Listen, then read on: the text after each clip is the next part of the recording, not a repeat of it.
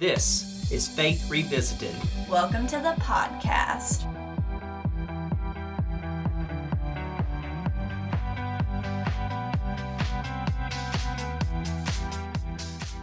On Faith Revisited, we'll talk about our own church as we're constantly trying to adapt to an ever changing world as a downtown historic church. We'll talk about United Methodist matters as our denomination faces an exciting and uncertain future. We'll explore church leadership in the 21st century. And we'll talk to different faith leaders about their perspectives of religion today, how we can be more authentic, stop alienating people, and how faith is more important than ever to connect us to God and each other. Hey, maybe we'll touch on a topic that speaks to exactly where you are in your faith. We won't know until we try, right? Let's do it.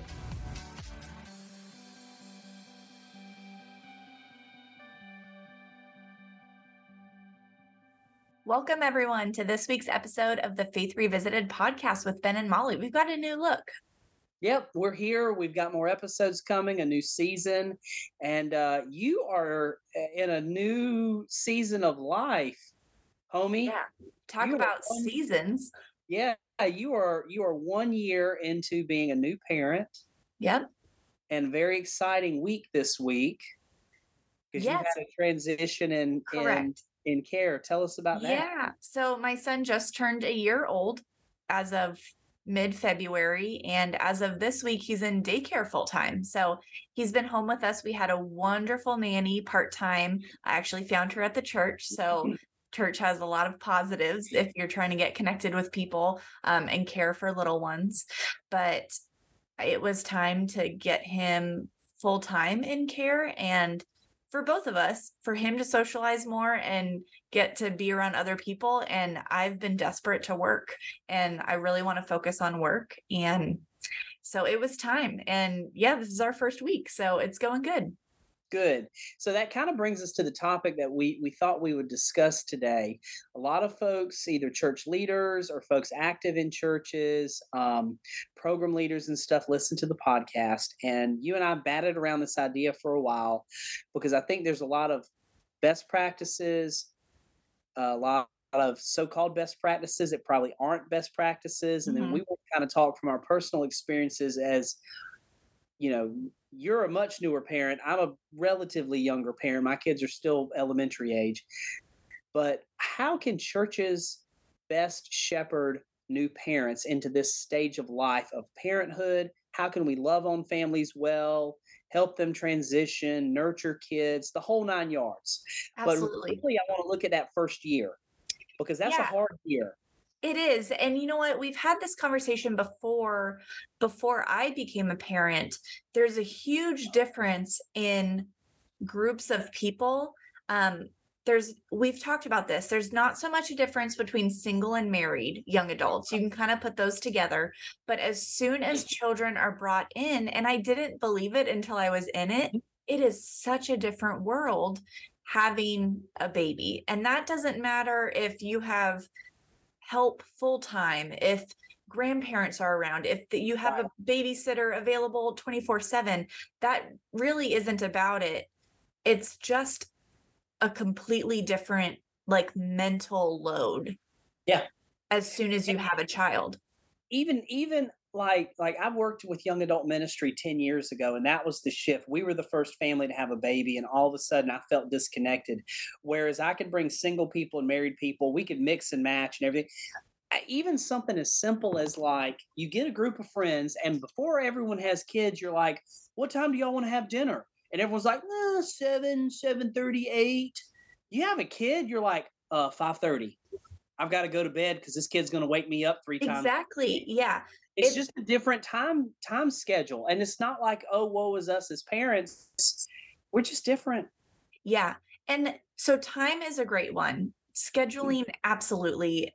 Like, as I found out in the past year, one example is church is the church time of Trinity is Trent's nap time. So Mhm. I have to either decide, you know, is my husband going to stay home and watch Trent or do we just not go, you know, or do I not go?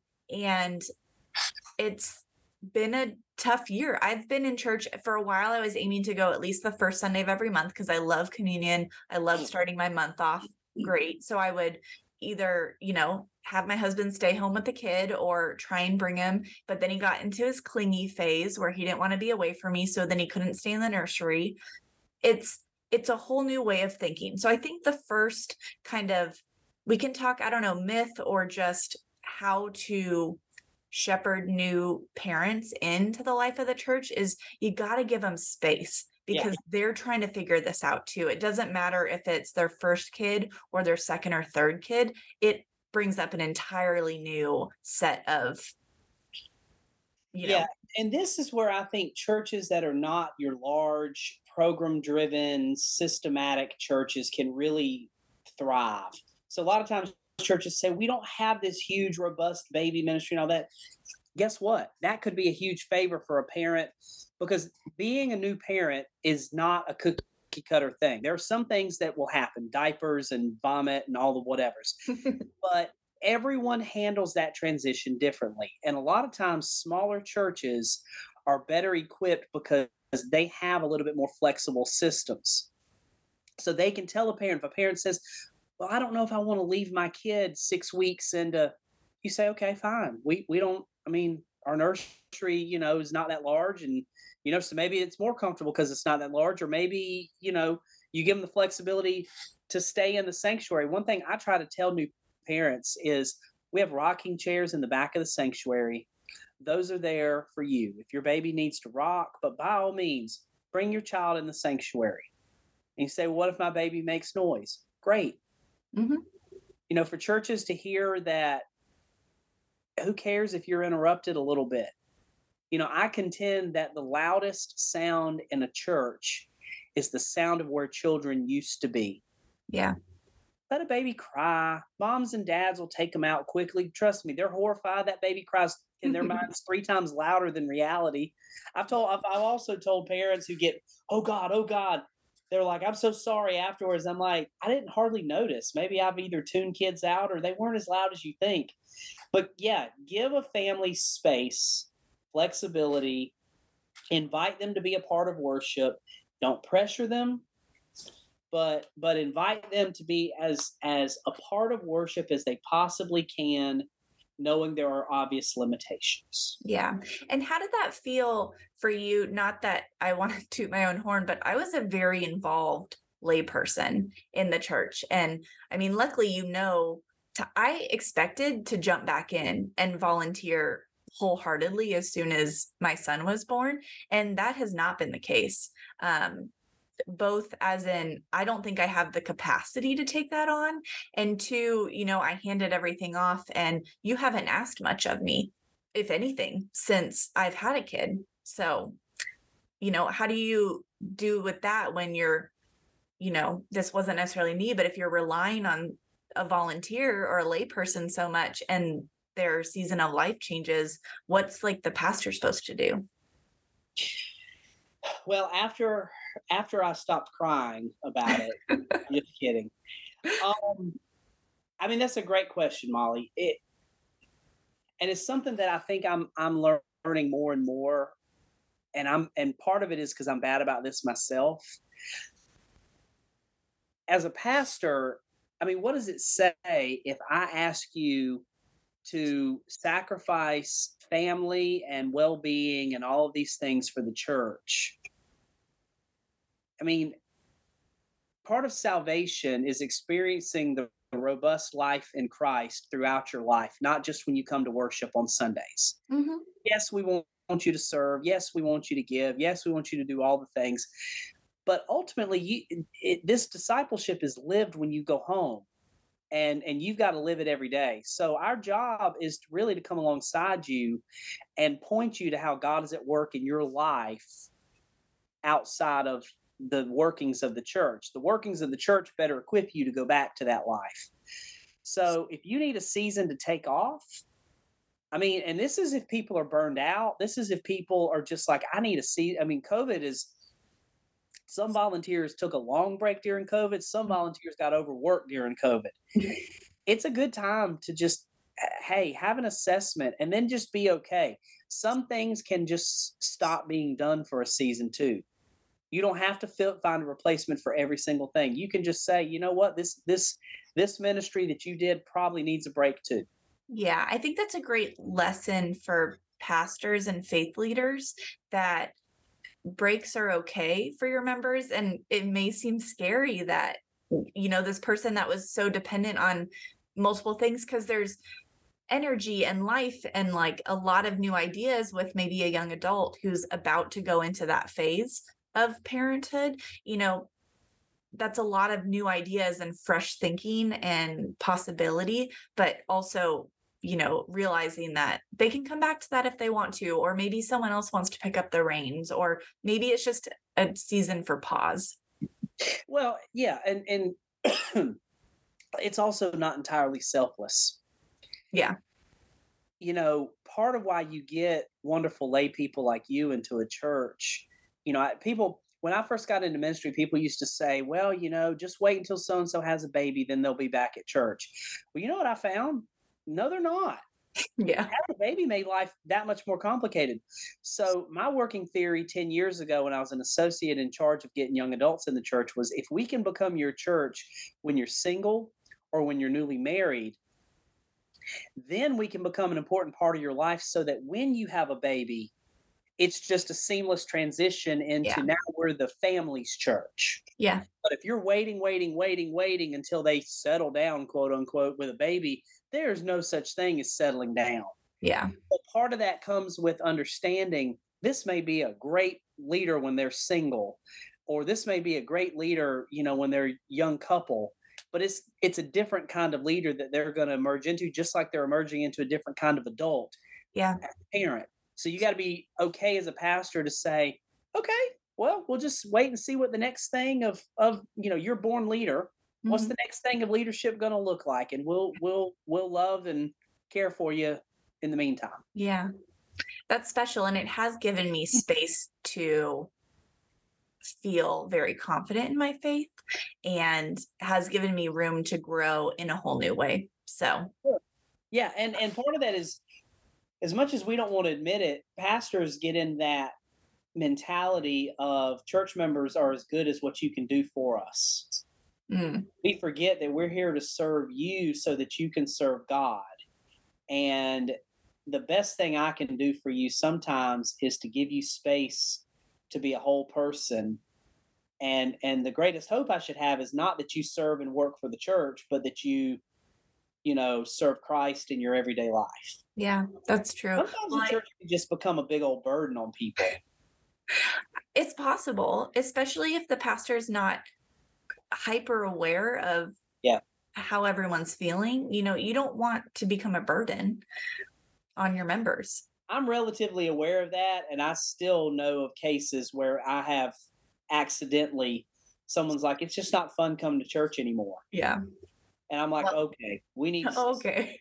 we need to step back. I'm sorry you know i get it all the stuff. So yeah but i will say i will say absent at least in my case absence has made the heart grow fonder. I look forward to the day and i try and work out okay how's this going to work? Maybe i need to go back to you know just me going to church because i know that you know the kid can stay with my husband and then it won't disrupt scheduling and absence does make the heart grow fonder i do long for church and long for those relationships and seeing people and being a part of the life again.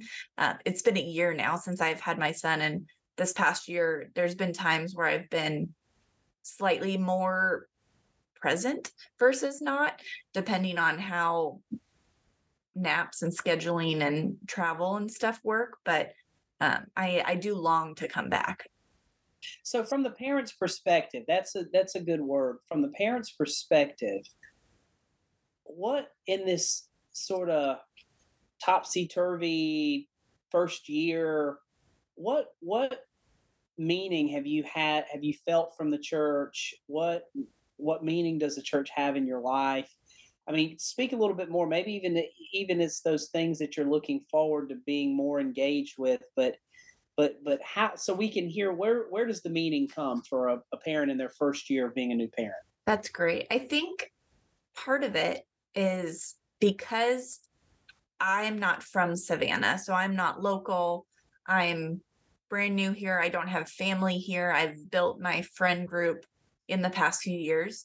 It means so much that members of the church know who I am and know that I'm having a child and ask about them and ask about me and you know they really want to foster that relationship growing up. You know when we do walk in the doors people's faces light up because they're so excited to see. That is something so neat that you almost take for granted if you're born and raised in a place and that's your church family that it is an extension of your own family and so i'm very blessed that has felt so good the past year that there are other people that really care about us. Yeah. So no, so that's a good word for for you know churches that rather than pushing for you know first year first time parents into how much you can squeeze out of them, how much you know you can get from them, maybe you think about what you can give them instead. Mm-hmm. One of the things you can give them is meaningful relationships where people feel invested in you know them, their child's growth. You know, you know if they if, you, if the baby stays home one day, you know, please let us see a picture. You yeah. know, all kinds of stuff like that. Um, it reminds people that you don't forget them, even if they're, you know, not as regular in that moment. Um, but that also they matter more than just what they give to the church. Yeah, it's a sense of belonging. Yeah, that's a good word, a sense of belonging. Yeah. What advice, if I were a pastor of a church and I had a couple of brand new parents, and maybe my church has missed the mark, you know, because one of the things that'll happen is I hear more and more, especially post COVID, is families just begin to kind of move away from church. Mm-hmm. What advice would you give, you know, that pastor or children's volunteer or whatever?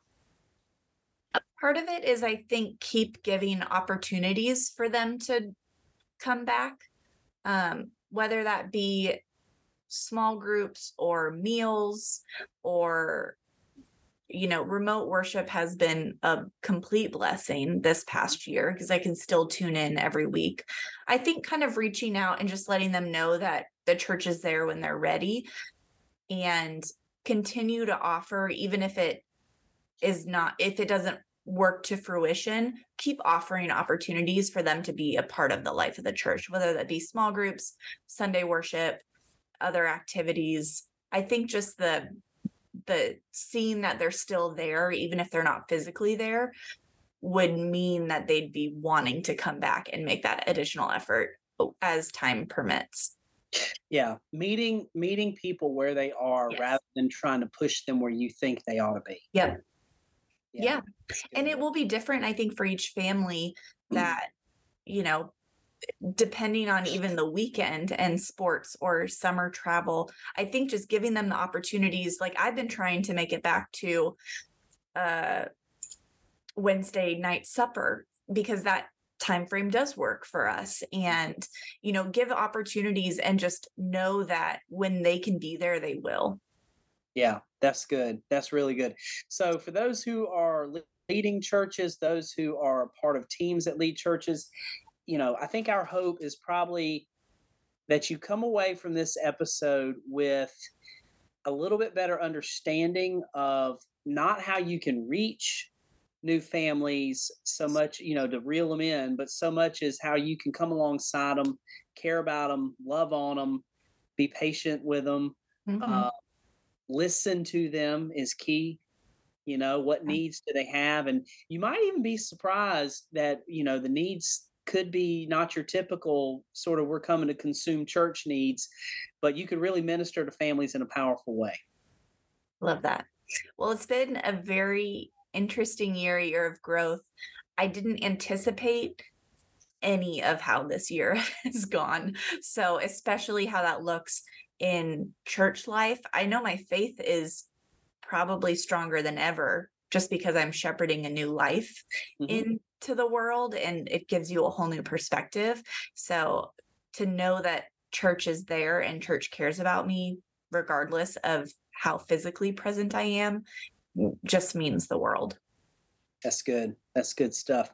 Well, we hope you enjoyed this episode of the Faith Revisited podcast. It was uh, it's always fun to talk with you, Molly. Yes. Uh, we will be back very soon with a new episode, we can't wait. Yeah, we have a ton of interviews lined up. Ben's been doing phenomenal outreach for new interviews and returning guests. So we look forward to sharing those with you as well. All right, we'll see you next time. Bye bye.